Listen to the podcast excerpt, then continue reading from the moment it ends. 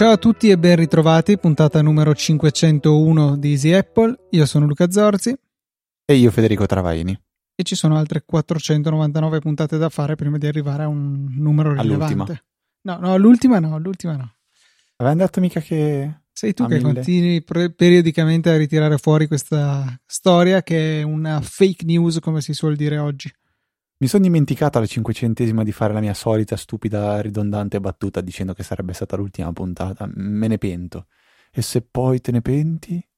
Hai, Cioè, hai visto il link non l'ho ancora mandato? visto, l'ho, l'ho- l'ho messo in coda e ho visto la descrizione di Tazza, il Cioè, nuovo prodotto. Maccio Capa- è bellissimo perché è il video dell'intervista di Mario Merlu... Ma- Marco Merlu... Aspetta. di qualcuno. Marco Merluzzo mi sembra, M- adesso ho un, un- un momento di lapsus così, eh, a, a Maccio Capatonda. E già il fatto che l'intervista di Maccio ha, ha su una felpa nera con su scritto felpa che occhio e croce diventerà il prossimo prodotto. è, è un genio. Ha fatto, ha- ha- fatto un video su YouTube dove l'hai visto il video della tazza? No, non ho cui- visto niente Fede oggi. È un video in cui lui spiega che eh, spesso le persone si confondono e non, non riescono a bere. Tipo, c'è, c'è ovviamente lui che beve, versa il latte dentro la tazza del cesso e beve nella tazza del cesso e affogandoci dentro, o gente che dice che non sa come bere. Allora lui ha fatto una tazza con su scritto avanti tazza e poi dietro le istruzioni. Cioè, istruzioni tipo 1. Versare il liquido nella parte concava. 2. Afferrare tramite la maniglia laterale. 3. Appoggiare alle labbra. 4. Trasferire il fluido dentro la cavità orale. Una roba del. Cioè, è veramente il mago del nonsense. E, e- e ha fatto un libro che se c'è su Amazon è prodotto della settimana a prescindere, ma per i prossimi 5 anni. Un libro che si chiama Libro. Ehm, io, io amo questo personaggio, non so come faccia a essere così comico dicendo delle, delle banalità, perché se lo guardi senza conoscere il personaggio, secondo me non riesci a ridere. È un po' come se vedi Easy App- se ascolti Easy Apple senza sapere qualcosa di, di me e te, forse risultiamo anche un po' noiosi, tipo in questo momento. E ieri sera ti ho, ti ho pensato, Luca. Cosa, Però perché non- mi hai pensato? Ti ho, Spero ti ho in una pensato. situazione... Cambio voce, ciao Luca.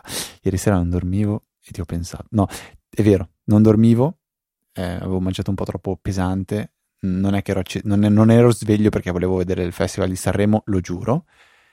E mh, apro Reddit e leggo che è uscita la nuova versione di Home Assistant, la 2021.3.0 se non sbaglio. E dico, bello, aggiorno. Allora mi dirigo sull'interfaccia web di Home Assistant e faccio per aggiornare faccio che inizia ad aggiornare tutto e poi a un certo punto vedo che boh, non riparte, non riparte, non riparte, non riparte, non riparte, non riparte e dico vabbè, riavvio la macchina virtuale. Riavvio la macchina virtuale su Proxmox e non riparte un assistant. E allora dico vabbè, aspetto un attimo, aspetto un po', provo a collegarmi così e sembrava fosse, cioè classico, eh, classico avvenimento che quando aggiorni qualcosa va storto e si si corrompe qualcosa non va più. E ho iniziato a dire: Porca miseria, adesso Luca mi fa un cazziatone perché non ho alcun tipo di backup. Non ho fatto snapshot della macchina virtuale, non sapevo neanche che si potessero fare, me l'hai spiegato tu oggi. E allora ho detto: Cavolo, mo, mo cosa faccio? Tra l'altro, da iPhone la, la interfaccia grafica di Proxmox è inusabile, cioè non si può usare neanche in modalità desktop, è impossibile usare. Allora sono andato a recuperare l'iPad, mi sono messo su interfaccia, ho fatto un paio di riavvii, poi in qualche modo non so come è ripartito ho detto boh, non tocco niente, domani prima cosa chiamo Luca e gli chiedo come fare un backup in modo che se qualcosa si dovesse rompere possa, possa tornare indietro senza troppi sforzi, perché comunque la configurazione non, non è impossibile, però non è proprio una cosa divertente che farei tutte le settimane, ecco, mettiamola così.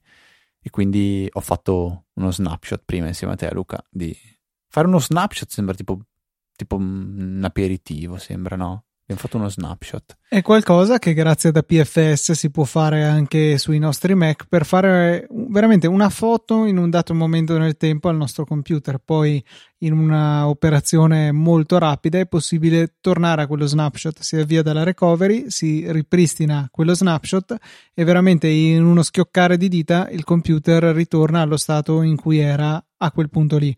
È una funzionalità estremamente utile dei file system un pochettino più moderni come APFS o ZFS nel caso della tua installazione di Proxmox. Sì, adesso diciamo che sono un po' più sereno. Ho fatto partire l'altro aggiornamento perché ne avevo fatto soltanto uno dei due. E mm, boh, adesso sono, sono un, po più, un po' più sereno. Magari troverò il tempo, sentirò anche Maurizio, di fare una serie su un nabbo che più nabbo non si può, che usa la domotica con Home Assistant e racconterò tutte le mie disavventure. Magari può interessare a chi ha paura capire cosa significa iniziare a giocare con, con la domotica perché Adesso non, non, vo- non voglio tirare a lungo, anche se so che sono tante le richieste di parlare di domotica su Easy Apple. Eh, cioè, io inizialmente ero un po'. Non capivo il senso di dire passo a usare Home Assistant, nonostante Luca ne parlasse tanto bene. Cioè, dicevo, alla fine, oh, con, con Alessia e le quattro, le due lampadine che uso, due plafoniere della Xiaomi Lite, cioè mi trovo abbastanza bene, così e cos'ha. Le le poche automazioni che mi interessa fare di routine le faccio tramite, tramite Alessia senza problemi.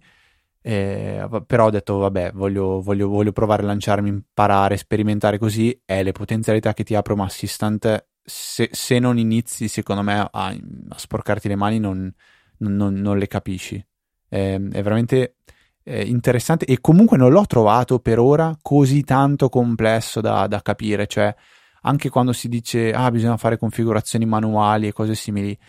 Mm, no, no, non è complicatissimissimo no? O forse non anco, sicuramente non ho ancora esplorato la parte complessa di un assistant però tutto quello che ehm, mi, ero, mi, ero, messo in testa di provare a fare per ora ce l'ho fatta a farlo.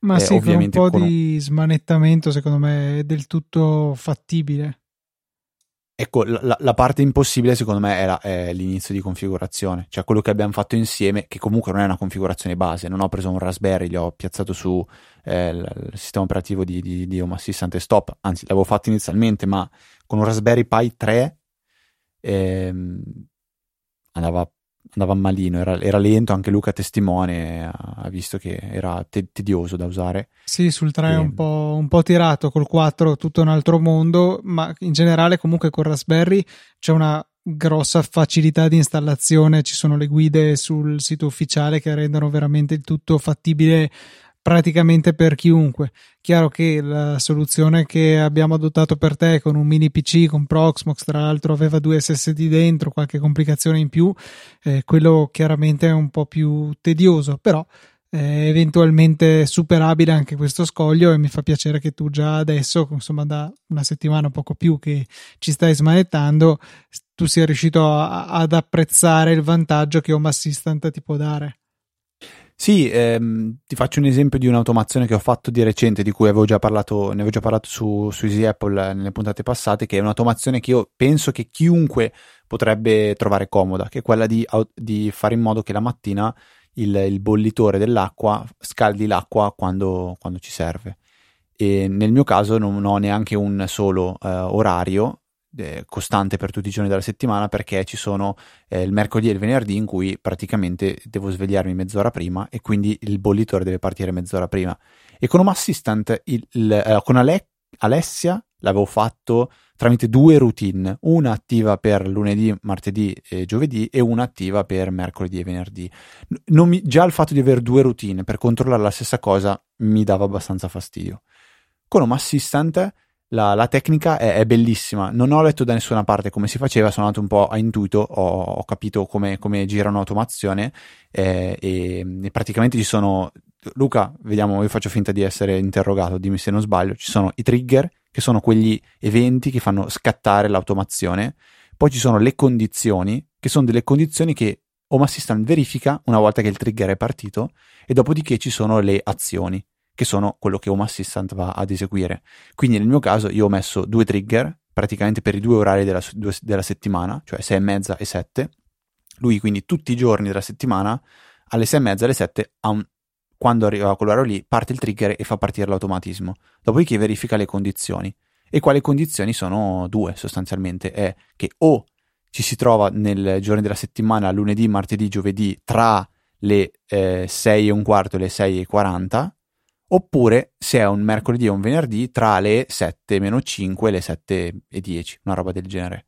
E in questo modo, con le condizioni, sono riuscito a, a, ad, diciamo, a, ad avere una, una, sola automazione che, che, mi permette di gestire a differenti giorni e, e, e momenti della, della, de, della settimana la, la, stessa tipologia di automazione che poi si tratta di accendi la, la presa, ehm, tratto preso quella della Shelly, il plug S si chiama, una roba del genere, Luca. Esatto, sì, che è quella S. che è un po' più bellina, più compatta, un asciugo con una cornice blu che ha anche la rilevazione del consumo.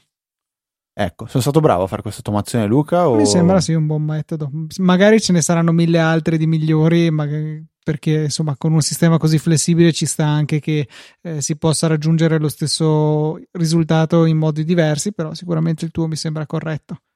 Sì, sì, cioè, poi ho, ho curiosato un attimo sul web e molti dicevano ma fai due automazioni, stop. In realtà con questa maniera è un po', è un po strana perché alla fine hai due trigger, uno lo, lo, lo fai eh, funzionare solo in certi giorni, l'altro, cioè non è che lo fai funzionare, gli, gli dai il permesso di funzionare solo in certi giorni e l'altro invece in altri momenti. E, e mi sono molto divertito a fare, a fare questa cosa e vabbè.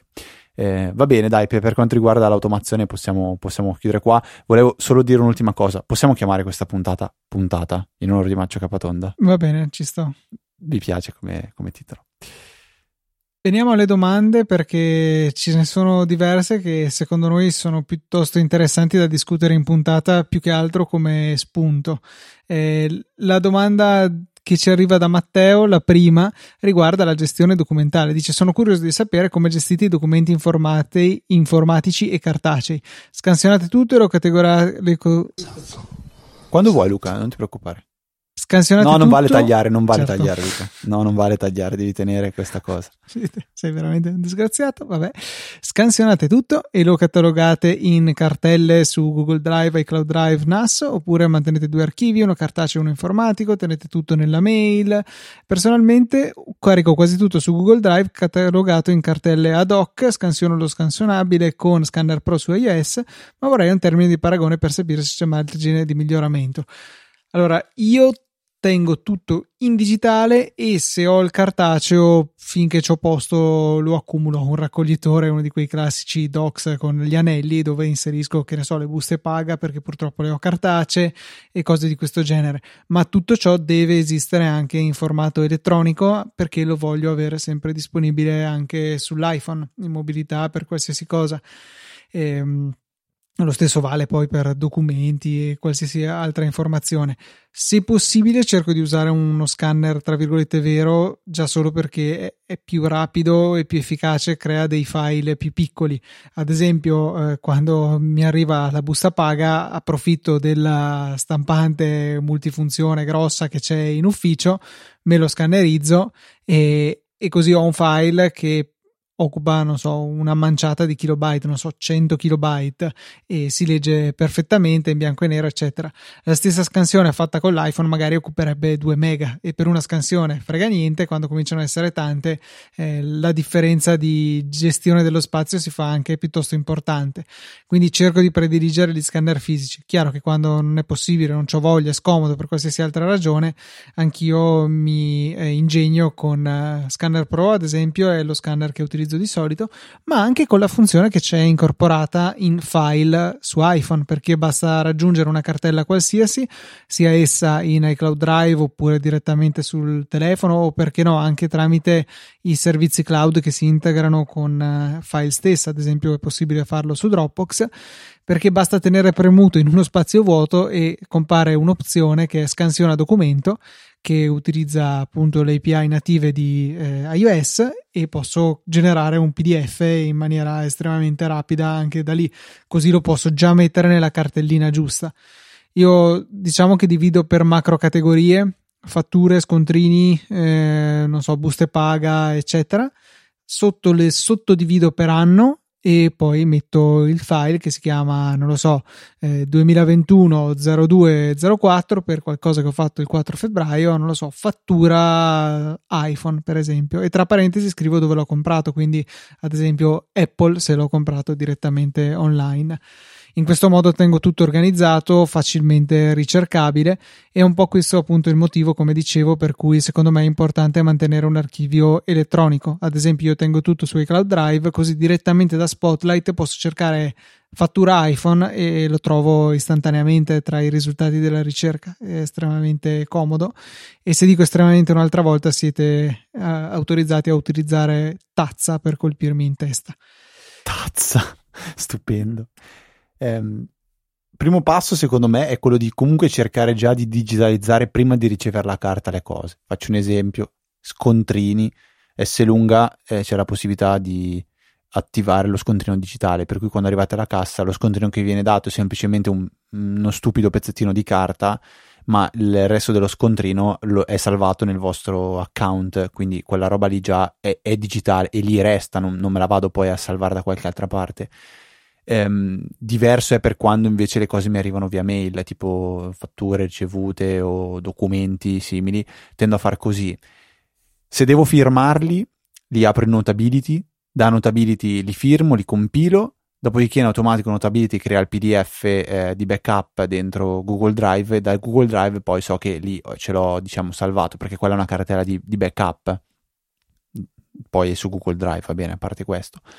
E dopo faccio, diciamo, un po' come lui, cioè come, come adesso mi viene Gabriele, ma non è Gabriele se non sbaglio, Matteo. è come Matteo, cioè faccio la scansione con Scanner Pro, carico in automatico su Google Drive, dopodiché, dopodiché archivio. E così come dice Luca, tendo a tenere poi il cartaggio finché eh, ce l'ho, lo, lo, lo, tengo, lo tengo archiviato da qualche parte, perché purtroppo, mh, secondo me, ancora oggi di, di fronte a certe eh, certe società o certe, eh, certe usanze, la carta ha più valore di un PDF scannerizzato. Per esempio, all'IKEA, tutte le volte che vado, devo litigare perché se devo fare un reso, una modifica di, di qualcosa, eh, mi dicono che vogliono lo scontrino e gli dico che ho la carta che ha Family con cui è registrato la transazione loro tutte le volte mi dicono eh no, è solo un'eccezione questa volta perché di avere lo scontrino. Cioè io non posso, cioè io non, a me non piace un mondo dove devo conservare uno scontrino per anni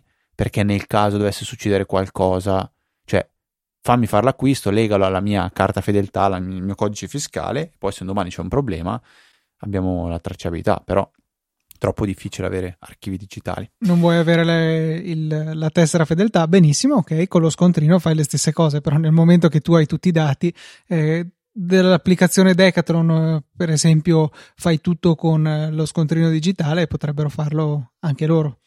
Eh, aggiungo solo un dettaglio eh, riguardo all'organizzazione in sottocartelle annuali nel mio caso, ma si potrebbe anche scendere più nel, de- nel dettaglio mi viene in aiuto Hazel su Mac che appunto va a monitorare la mia cartella di download che è sempre un po' il punto di partenza per queste cose.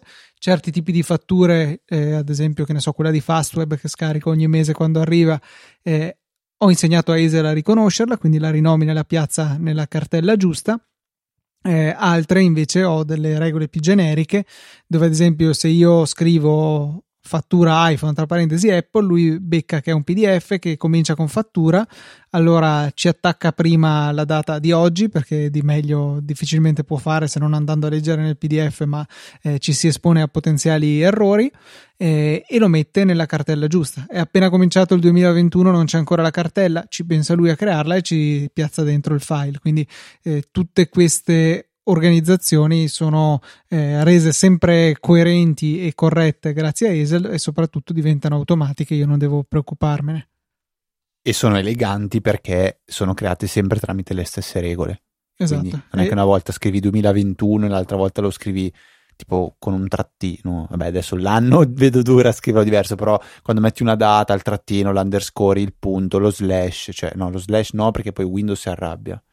Sì, esatto, quei caratteri un po' anomali che è meglio evitare. Su macOS sono i due punti che però se tu f- puoi chiamare un file con i due punti, però poi dietro le quinte viene un po' cambiato. Insomma, evitiamo questo genere di punteggiatura che è solo fonte di problemi. Tra l'altro ho provato l'altro giorno e ho potuto creare una cartella che si chiamava solo con delle emoji. Avevo molta paura a trattare quella cartella lì, anche entrare col terminale lì succedevano cose brutte. Ma è, è, è strano che nel terminale le emoji funzionino, però così senza praticamente fare quasi niente, no? Ma perché no? Cioè, perché dà l'idea di una cosa vecchia, dà l'idea di una cosa molto vecchia e, e, che si è riuscita ad aggiornare funziona con delle cose che non hanno senso perché il terminale per definizione è mono, monocro- cioè bicromatico, nero-verde e, cioè non per definizione però il terminale è il classico nero-verde, nero-bianco così e, e vedere dentro un'emoji colorata fa stranissimo a me mm. Cioè sembra, una, sembra un, un, errore, un fotomontaggio. Forse però dai cioè, diciamo i terminali moderni sono colorati e riescono a usare in maniera utile i colori, grassetti, sottolineature cose di questo genere. E mm, le emoji anche sono utili secondo me nell'output dei programmi, tipo la spunta verde per dire tutto ok, la X rossa insomma ti fa subito saltare all'occhio il problema. Io tra l'altro per crearli più casino possibile avevo usato di quelle emoji eh, con il modificatore del colore della pelle, oppure sai quello dove ci sono le famiglie e hanno mille varianti, due uomini, un uomo e una donna, eccetera. Ovviamente ho usato tutte quelle più complicate per cercare di non so, metterlo in difficoltà e in certi punti funzionava bene, in altri comparivano caratteri strambi e quindi ho avuto paura, ho eliminato la cartella e ho promesso che cercherò di non chiamare più con delle emoji delle cartelle. Bravo. Passiamo alla domanda di Gabriele che dice di essere iscritto ad un calendario via iCloud che chiameremo per comodità scacchi. Quindi è un calendario a cui sei iscritto. Dice: Vedo tranquillamente gli eventi di scacchi nell'applicazione calendario di iOS eh, io faccio la stessa cosa, tra parentesi, nota del podcaster con il calendario della Formula 1. Anch'io, che adesso è a pagamento quel servizio là. Però, Veramente? Sì, fortunatamente essendo iscritti di vecchia data andiamo avanti a scrocco. Ah, caspita, non sapevo. Dice, dice Gabriele, io però so che a voi non piace, sono abituato a calendar di Google dove cerco di raccogliere tutti gli eventi, attività, obiettivi e promemoria che costellano le mie giornate. Bene, in Google Calendar vedo quasi tutti gli eventi, sia che provengono da Calendar stesso che dal mio calendario di default in iOS casa. Gli unici che mancano sono quelli di scacchi. Non ho trovato alcun modo per farli visualizzare. Mi sapreste suggerire una soluzione? Se ho capito bene, la soluzione si tratta che devi riscriverti manualmente a quei calendari tramite Google Calendar. Io Direi ho sì. così. Io farei così, sì. Quindi praticamente eh, riesce in parte a, a, a, leggere i calendari eh, già, già, come si dice, già, già, già, dentro iOS. I calendari veramente in iCloud, diciamo, a quelli ha accesso, cioè tramite l'API di iOS raggiunge i, car- i calendari che effettivamente possiamo eh, modificare, che con i quali possiamo esatto. interagire in maniera più completa. Quelli a cui siamo iscritti è solamente una copia in sola lettura, ho il sospetto che addirittura non venga nemmeno esposto alle applicazioni e per questo Google Calendar non lo mostra. Però, appunto, essendo un calendario decisamente completo, ha la stessa funzionalità e quindi tanto vale sfruttare direttamente Calendar stesso per effettuare l'iscrizione. Aggiungo che volendolo usare da web, Google Calendar non ti permetterebbe di vedere i calendari di iCloud, per esempio, anche in quel caso dovresti iscriverti al calendario di iCloud tramite Google Calendar, da web sto parlando, però in quel modo avresti eh, però sì, il grosso limite è che in que- in, con questa tipologia di, di, di, iscrizione del calendario non si, la, non, si ha, non si, hanno le capacità di modificare o di creare eventi, quindi è soltanto in visualizzazione. Io questo purtroppo lo faccio perché quando mi capita lavoro di dover guardare il calendario da, da PC, guardo e ho praticamente tutto, tutto replicato col fatto che non posso creare eventi dentro il calendario di iCloud, però mh, nel senso uso indifferentemente il calendario di Google o il calendario di iCloud, tanto poi alla fine finiscono tutti nello stesso calderone e, e stop così. E, e, quindi penso che questa sia la domanda, speriamo di averla interpretata correttamente. Eh, la risposta è questa: devi rifare l'iscrizione ehm, manualmente in Google Calendar. Arriva invece una segnalazione da parte di Andrea che ci segnala Spotter App, cioè una sorta di eh, Alfred un po' più tranquillo, meno eh, dedicato ai power user che abbiano magari workflow particolari, tante cose, tante funzioni molto personalizzabili. Spotter è un'applicazione open source che eh, vuole, diciamo, fornire un buon numero di, eh, di, funzionalità, magari ricerche rapide su Amazon, collegamento di device Bluetooth, ad esempio, ci mostra Andrea.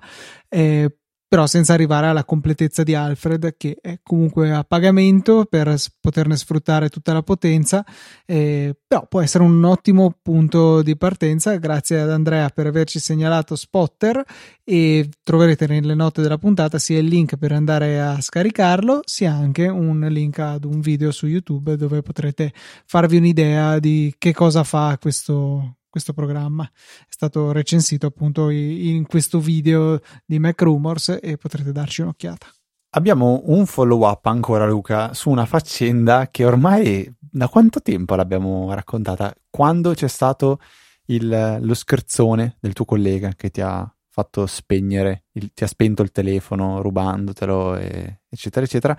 Si sono trascinati follow up, follow up nel corso dei tempi e ne arriva ancora oggi uno da David che eh, fa riferimento alla puntata 497 in cui ci chiedevamo se c'era un modo effettivamente di bloccare il, eh, il control center dalla, dalla lock screen. Si può fare andando nelle impostazioni. Sì, si può andare nelle impostazioni di Siri però eh, scusa no di Siri del Face ID e è stato quello un po' che mi ha tratto in inganno, io mi aspettavo di trovarlo nelle impostazioni del control center e invece no, bisogna entrare dentro alle opzioni del Face ID e abbiamo la possibilità di disattivare eh, svariate funzioni a telefono bloccato, tra cui c'è anche il control center.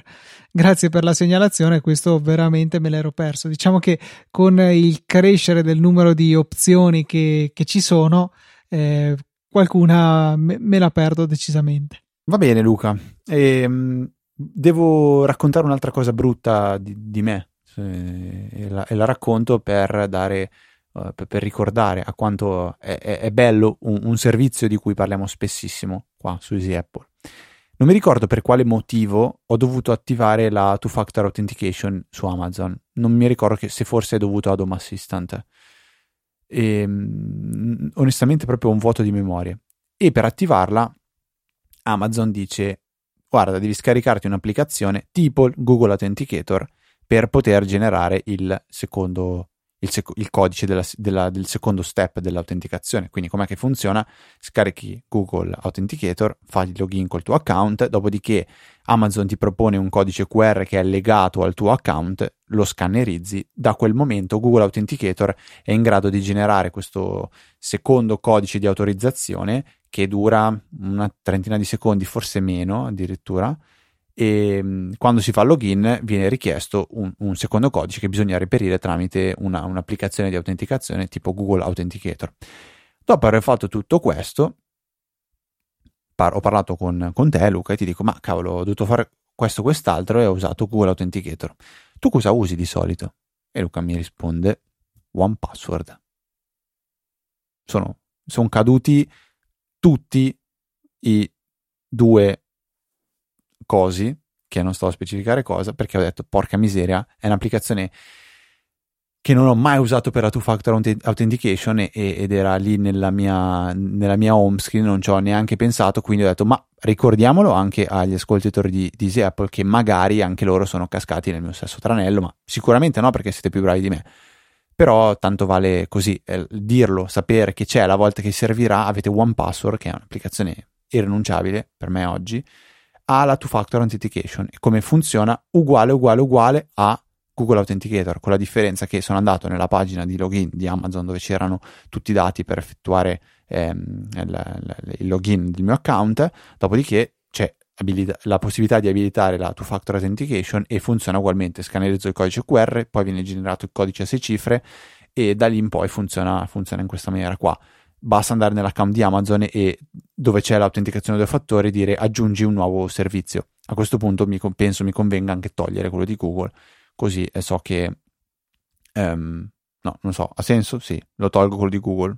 Sì è un backup in più, cioè non dà fastidio. Alla fine, se, se l'hai autorizzato con lo stesso codice QR quindi mostra lo stesso codice in ogni momento, oh, eh, può essere un modo in più, non so.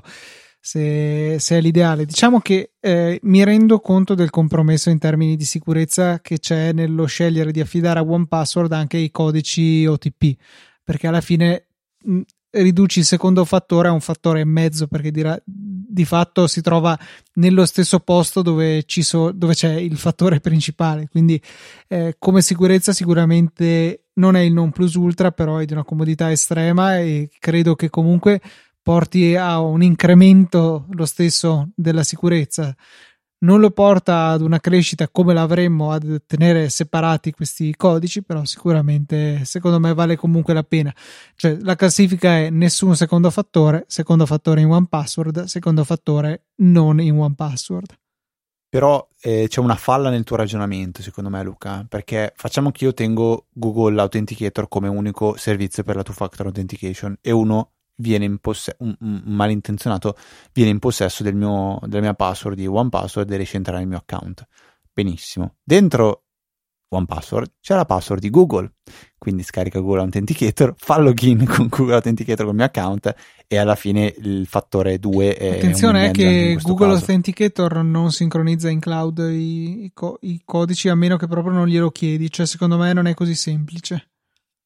Cioè sul dispositivo eh, c'è, c'è, c'è, questa funzione qua, non, non, se faccio login con, so, un iPad o un nuovo iPhone, eh, devo ri, riassociare la, l'authenticator al, al, ai, diversi profili? Sì, c'è un modo per esportare il backup. Ne parlava John Siracusa qualche tempo fa su ATP di quando appunto aveva cambiato iPhone e si era trovato a dover trasferire le, le sue OTP da eh, Google Authenticator sul vecchio telefono al nuovo. E c'era una cosa di questo genere va bene, comunque se dovessi perdere la password di OnePassword sarei comunque rovinato per qualsiasi altra cosa, esatto. perché c'è banca, eh, mail, eh, Google Drive, Drop, Dropbox esiste ancora? Sì, Dropbox esiste ancora, di tutto. Cioè non, non, riesco a pensare neanche, ci sono i dati delle carte di credito, ci sono i documenti della, de, de, della carta identità, de, della patente, cioè dentro, dentro OnePassword c'è veramente di tutto, quella password lì è... Bisogna, bisogna scriversela in testa e sperare di non dimenticarsela mai e, e mai usarla per altro. Vabbè. vabbè, vabbè, vabbè, vabbè, vabbè. Luca, faccio parlare un po' te perché poi un'altra, un'altra così, cosa di cui volevo parlare, ma, ma, ma, è assolutamente secondaria. Invece so che tu hai tante belle cose che, che hai detto. No, no, no, no, no, voglio parlarne. allora, un paio eh, riguardano eh, macOS. Una che dice: Ma porca miseria, perché deve essere così difficile? Che è quella da cui partirò, e l'altra che dice: Wow, che bello macOS. La prima, che è il porca miseria perché è così difficile, riguarda l'unione delle cartelle. Mi sono trovato per una serie di motivi ad avere, diciamo, un albero di cartelle spezzettato in più pezzi. lasciamo stare il perché e il per come. Immaginate di avere una cartella a dove c'è dentro una cartella 1, una cartella 2 e un mucchietto di file. Abbiamo una cartella B dove c'è dentro la cartella 2 con dei file dentro che non c'erano nella cartella 2 all'interno della cartella A e altre cartelle, altri file che non c'erano nella 1. Ora voi vi aspettate di poter abbastanza facilmente unire queste cartelle in particolare se poi è più annidata la struttura di cartelle da, da unire, quindi magari tanti, tante sottocartelle con strutture parzialmente sovrapposte. Ebbene, con macOS io cosa ho detto? Beh, vabbè, trascino le cartelle in modo che quelle di pari livello finiscano insieme e, e basta, così va a unirmi tutto.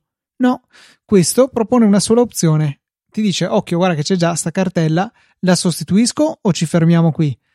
E io dico, beh, ma aspetta, manca la terza opzione, cioè unisci i contenuti. E mi ricordavo che anni addietro era stata eh, presentata questa funzionalità eh, mirabolante di macOS che eh, consentiva di fare questa cosa, che per esempio su Windows c'è da sempre, e su macOS mancava. Ebbene, nel lontano 2011 macOS, anzi macOS 10 Lion aveva introdotto questa funzionalità, ma non funziona con un semplice eh, spostamento del file, funziona solo in caso di copia delle cartelle.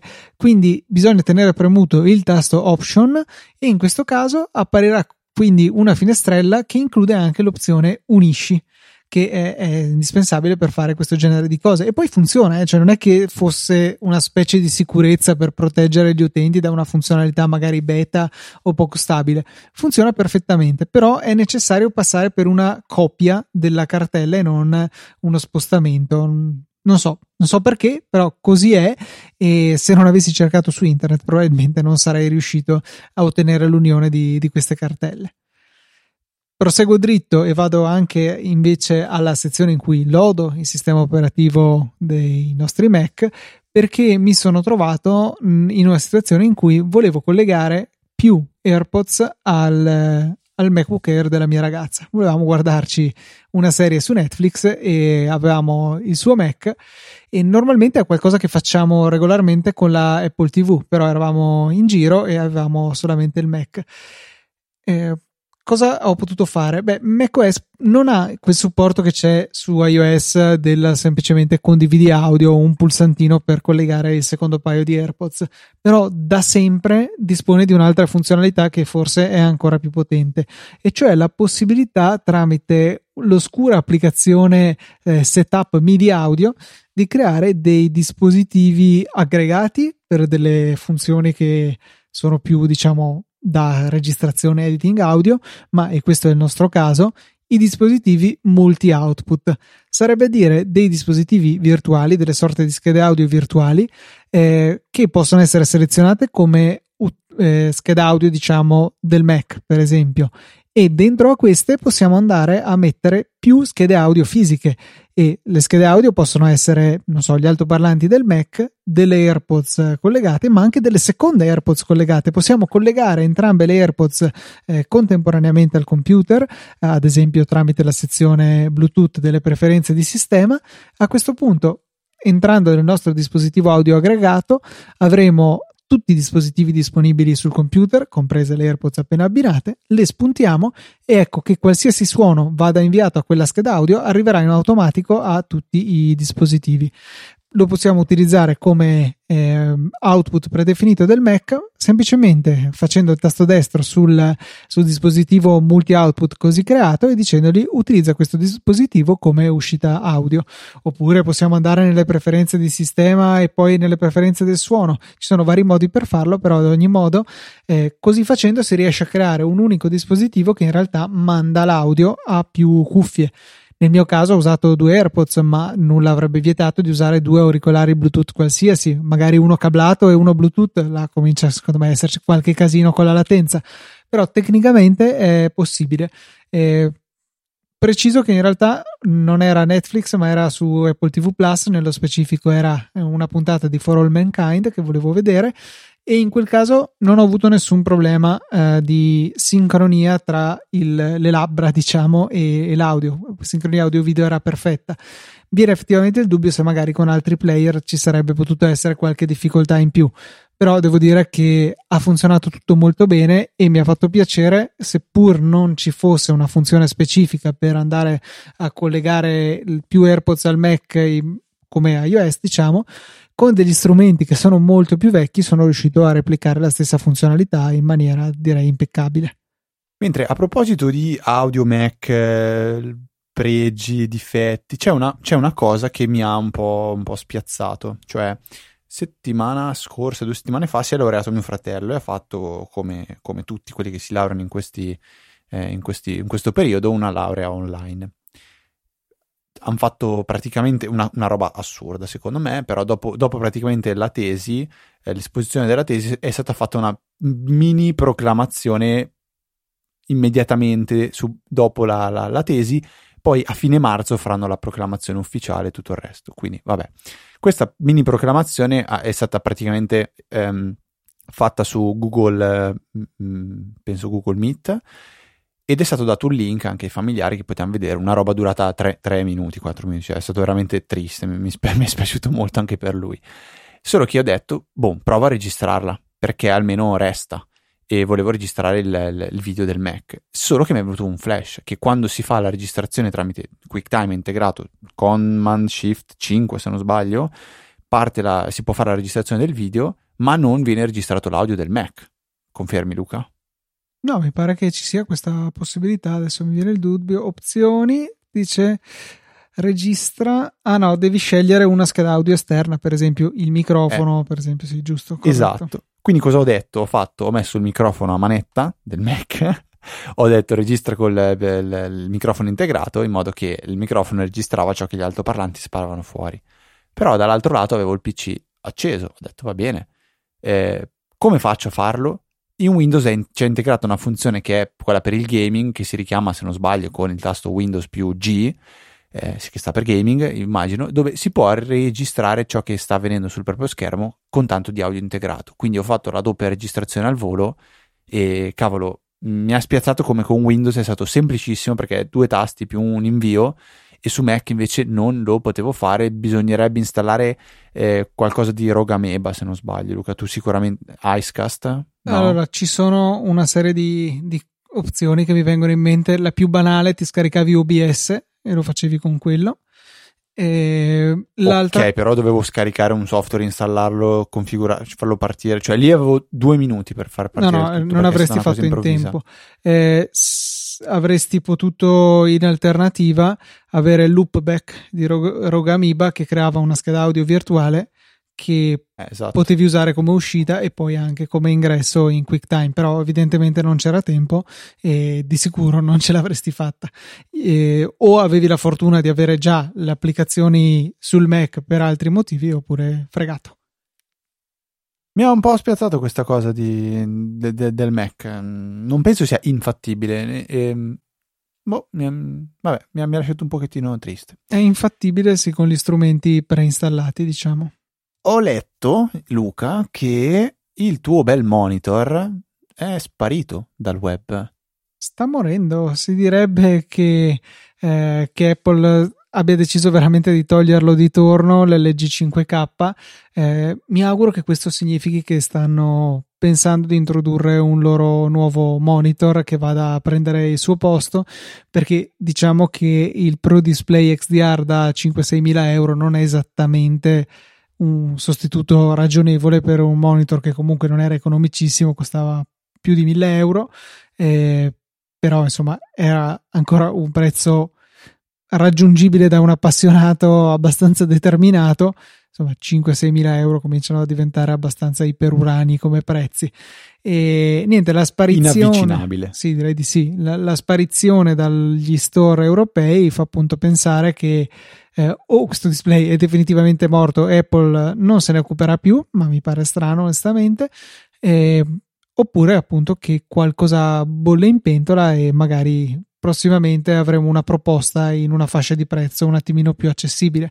Nessuno chiede tutto sommato il 6K, quello lo lasciamo al Pro Display XDR, però magari un 27 pollici 5K con lo stesso pannello che poi alla fine della fiera vanno a utilizzare per gli iMac, eh, però carrozzato a forma di schermo, magari con la, eh, con la Thunderbolt 3 e che incorpori tutte le belle cose che c'erano nei display Thunderbolt in passato, quindi webcam, casse, microfoni, eh, eh, porta Ethernet e tutto, beh cavoli, quello sicuramente sarebbe un bel prodottino, cioè alla fine sarebbe veramente come avere una docking station per i portatili e poi anche su, sui fissi sarebbe sicuramente un qualche cosa di apprezzabile. Ultima cosa velocissima, Luca, si è aggiornato Overcast e Arment non ha di certo eh, cioè, rinunciato a dire come ci ha impiegato mesi, mesi, anni, anni di lavoro per fare questo e quell'altro. In sostanza ha modificato completamente l'applicazione per Apple Watch, l'ha rifatta da zero, l'ha rifatta in Swift, l'ha rifatta con nuovi protocolli ed era la mia più grande critica nei confronti di Overcast perché io uso sempre Customatic e Overcast ultimamente sto preferendo Overcast perché eh, più che preferendo la sto usando di più perché sto provando l'applicazione per Apple Watch e anche perché ho riscoperto diciamo così, quella funzione per cui esiste il player tramite eh, player eh, web, con l'unica pecca che non ha eh, la, non vengono sincronizzate le impostazioni di riproduzione e non vengono sincronizzate le playlist. Quindi diciamo è un, un uso un po' diverso del podcast di cui eh, discutevamo anche puntata scorsa, due puntate fa insieme a Luca. E, ehm, e, niente, l'applicazione è sicuramente migliorata tantissimo e ora eh, si può utilizzare anche senza, eh, senza, iPhone, cosa che però io non, non farò mai. eh, mi piace perché quando salgo in macchina regolo la, il podcast e lo controllo direttamente dall'Apple Watch senza dover tirare fuori l'iPhone dalla tasca, usarlo mentre si guida che non si può fare, mentre l'Apple Watch si può usare mentre si guida, Luca? Secondo me no, in teoria no. E... A, a, legge, cioè ti possono fermare, dare la multa e togliere i punti alla patente se stai usando l'Apple Watch? Non so, provaci, passa davanti a una pattuglia. No, provaci no, però sono curioso di... Vabbè, è una cosa che non so, magari qualcuno all'ascolto che è un avvocato, che è un poliziotto Fabio bene in casa, so che ci stai ascoltando. tu che sei un buon vigile, facci sapere se si può o non si può. Dai, fai il bravo. Eh, se non ci risponderai vuol dire che non ci stai ascoltando, ricordi che sappiamo dove abiti. No, tu sai dove abitiamo noi, scusa, hai ragione, eh, sono confuso.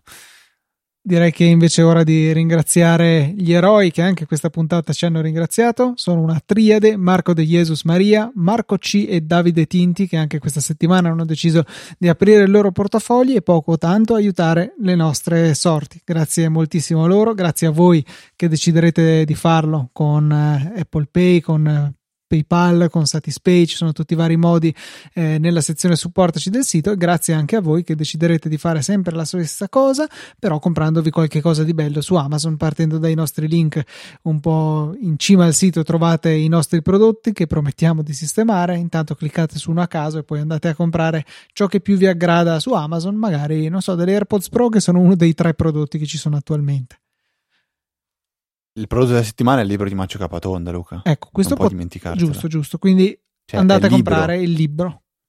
Libro costa 10 euro per Kindle o eh, 16 euro cartaceo. Potete comprarli anche tutti e due, non è un problema. Vi ricordo che per qualsiasi altra cosa, stupidate a parte o incluse, potete scrivere a info.easyapple.org, seguire me e Luca sui nostri account Twitter che sono ftrava e lucatnt tutto il resto lo trovate su easyapple.org. Nel note della puntata metteremo tutti i link delle cose di cui abbiamo parlato, più qualche altro link social, più il prodotto della settimana. E per questa 501esima, mi devo abituare a dire per altre 100 puntate 501esima puntata. È tutto. Un saluto da Federico. Un saluto da Luca. E noi ci sentiamo la settimana prossima con una nuova puntata di Easy Apple.